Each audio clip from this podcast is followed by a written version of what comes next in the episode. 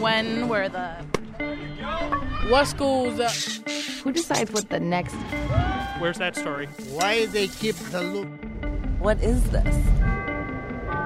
It's Curious City. where WBEZ answers your questions about Chicago, the region, and its people. Hi, I'm reporter Chloe Prasinos. This time we're talking transportation. Like, okay, so you want to get away from the big city for the weekend. God knows there's far more than your destination to consider, especially if you're bound to a car. There's the cost of gas and tolls, the stress of construction and traffic. Sometimes it can feel easier to just stay home. Chances are you find yourself wishing there were a different way to escape the city. Much like this week's question asker, Barbara Lang. Barbara has lived in Chicago for decades, always by the water, and in the summer she takes trips to southwestern Michigan to get away from it all. I just love to kind of poke around. I love to relax, take walks down by the lake. There's lots of beautiful rocks that you find on Lake Michigan over there on the sands. And then, on Sunday, Barbara gets in her car to head back home to Chicago, and inevitably, I 94 looks more like a parking lot than a freeway. So, one day, strolling along Lake Michigan, Barbara had a thought. Has there ever been a ferry between Chicago and Michigan? And why isn't there one now? She's always had a certain reverence for Lake Michigan. It's kind of poetic to be out on the water. It's kind of unbelievable to me that there isn't a ferry because I think it would just be so great. Okay, even if you don't share Barbara's love of the lake, you can probably relate to rooting for an alternative to the car. So, could a lake ferry be that alternative? Our savior? Are your fingers crossed? To tackle Barbara's first question, was there ever a ferry from Chicago to Michigan? I talked to Loyola historian Ted Karamanski. And he says we did have ferries back in the day, but they were called passenger steamers. These were steamships that carried excursionists out for a day of fun on Lake Michigan, or they would carry light manufacturing goods, and then, of course, fresh fruit from southwest Michigan to the Chicago produce markets. In the mid 19th century, back before cars or paved roads, the Great Lakes were the region's superhighways. Grand steamships darted from harbor to harbor, making money by moving products and people. In the 1880s, the passenger traffic was thriving. There were two different kinds of tourists on the lake. First, The day trippers, and that's going to Chicago to Michigan City or Chicago to St. Joseph, relatively short three, four, five hour trips. St. Joseph, Michigan became known as Chicago's Coney Island. People would picnic and lounge and splash about, and then jump on the boat at 5 and be back in Chicago by nightfall. And then there are the overnight boats going up to Grand Traverse, Little Traverse Bay, some to Mackinac Island, even. These resorts were very popular with Midwesterners, uh, particularly where there was a problem with hay fever. Before antihistamines, many Chicagoans escaped their allergies in the crisp air of northern Michigan. Little tent cities popped up. They were called achu clubs. I know. Those tents became cottages, and eventually those cottages became enormous Victorian manors. Jane Garver is the co executive director of the Little Traverse Bay History Museum up in Petoskey, Michigan. If I got off the boat from Chicago, I would be so relieved to arrive here on Little Traverse Bay, cool breezes, a beautiful area, million dollar sunsets. And downtown Petoskey was hopping in the summers. There was an opera house and dance halls and tea rooms, you name it. People might be surprised to know that there were so many well-known names that visited here. In fact, I'm surprised when I go through record and see, oh, yes, Amelia Earhart, she came here and spoke here. Mark Twain gave a lecture, Ernest Hemingway wiled away his childhood summers at his family's cottage. The list goes on. But you should know a voyage on a steamship was not all fun and games. According to Ted Karamanski, it could get bouncy on the lake. You're going to have seasickness descend upon you, which could make this nice little cruise ship what sometimes they used to call a vomit comet.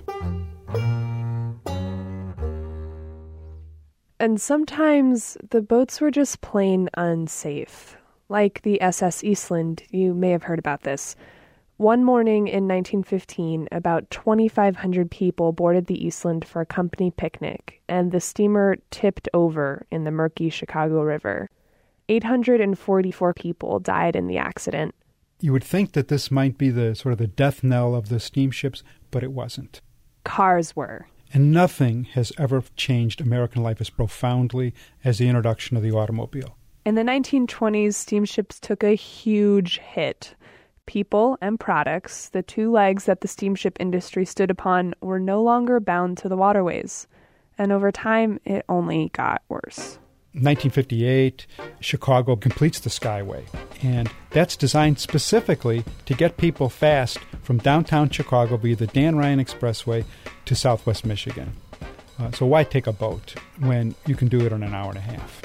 But these days, in bad traffic, that same trip might take closer to three hours. I wonder, could ferries make a comeback? Hello, Chloe. Hi, Ken. How are you? Ken Szallai is the president of Lake Express Ferry, which runs between Milwaukee and Muskegon. Now, I know what you're thinking. Milwaukee has a ferry, and Chicago, with our lakeside location and enormous metropolitan population brimming with potential customers, does not? So I ask Szallai for his professional opinion. How would he answer Barbara's question? Why not Chicago? What I would tell her is running a ferry parallel to the interstate highway system is not a feasible ferry operation. A Chicago ferry would compete with the interstate and Amtrak. Milwaukee's ferry doesn't have that problem. It's a straight shot across the lake, which helps customers cut out hundreds of miles of travel around the lake. So Szallai says when you factor in operating expenses and um, winter, well, he's not going to invest in a Chicago ferry. So we're doomed? Pardon me? So we're Are doomed? doomed? I think for the foreseeable future, maybe yes. For the foreseeable future, sure. But Barbara Lang, she still thinks it's an idea worth investing in. Yeah, so my pitch to somebody would be well, no one's doing this. So it would be an incredible opportunity to jump on something that doesn't exist now. So you've got the money. What are you waiting for? I want 10%. well, absolutely. Who knows? If ferries get faster and Chicago area traffic gets worse and global warming eliminates the icy winters, maybe, just maybe, someone will revive a Chicago ferry. And then Barbara will happily collect her finder's fee. Reporting for this story came from me, Chloe Prasinos. Support comes from the Doris and Howard Conant Fund for Journalism.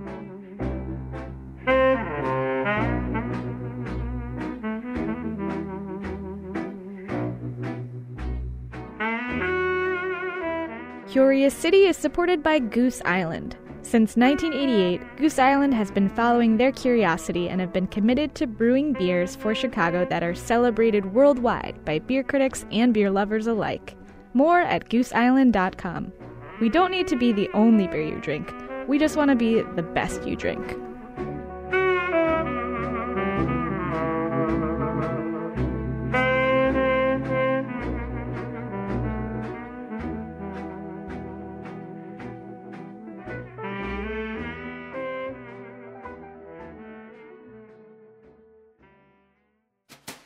Chicago, a city of secrets hidden in plain sight, where intrigue lurks around every corner. There's always that mysterious group, this group or them or they, whoever they are, you know. So next time on Curious City, we bring you our favorite Chicago mysteries like How do shoes get on power lines? What's at the bottom of the Chicago River? Did a shark really attack young George Lawson in Lake Michigan in 1955? An hour we call Mystery City.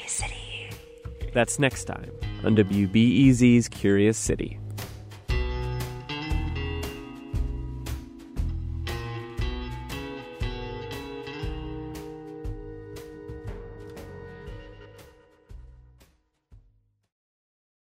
Before we start the show, we here at Curious City want to let you in on a little known fact about WBEZ.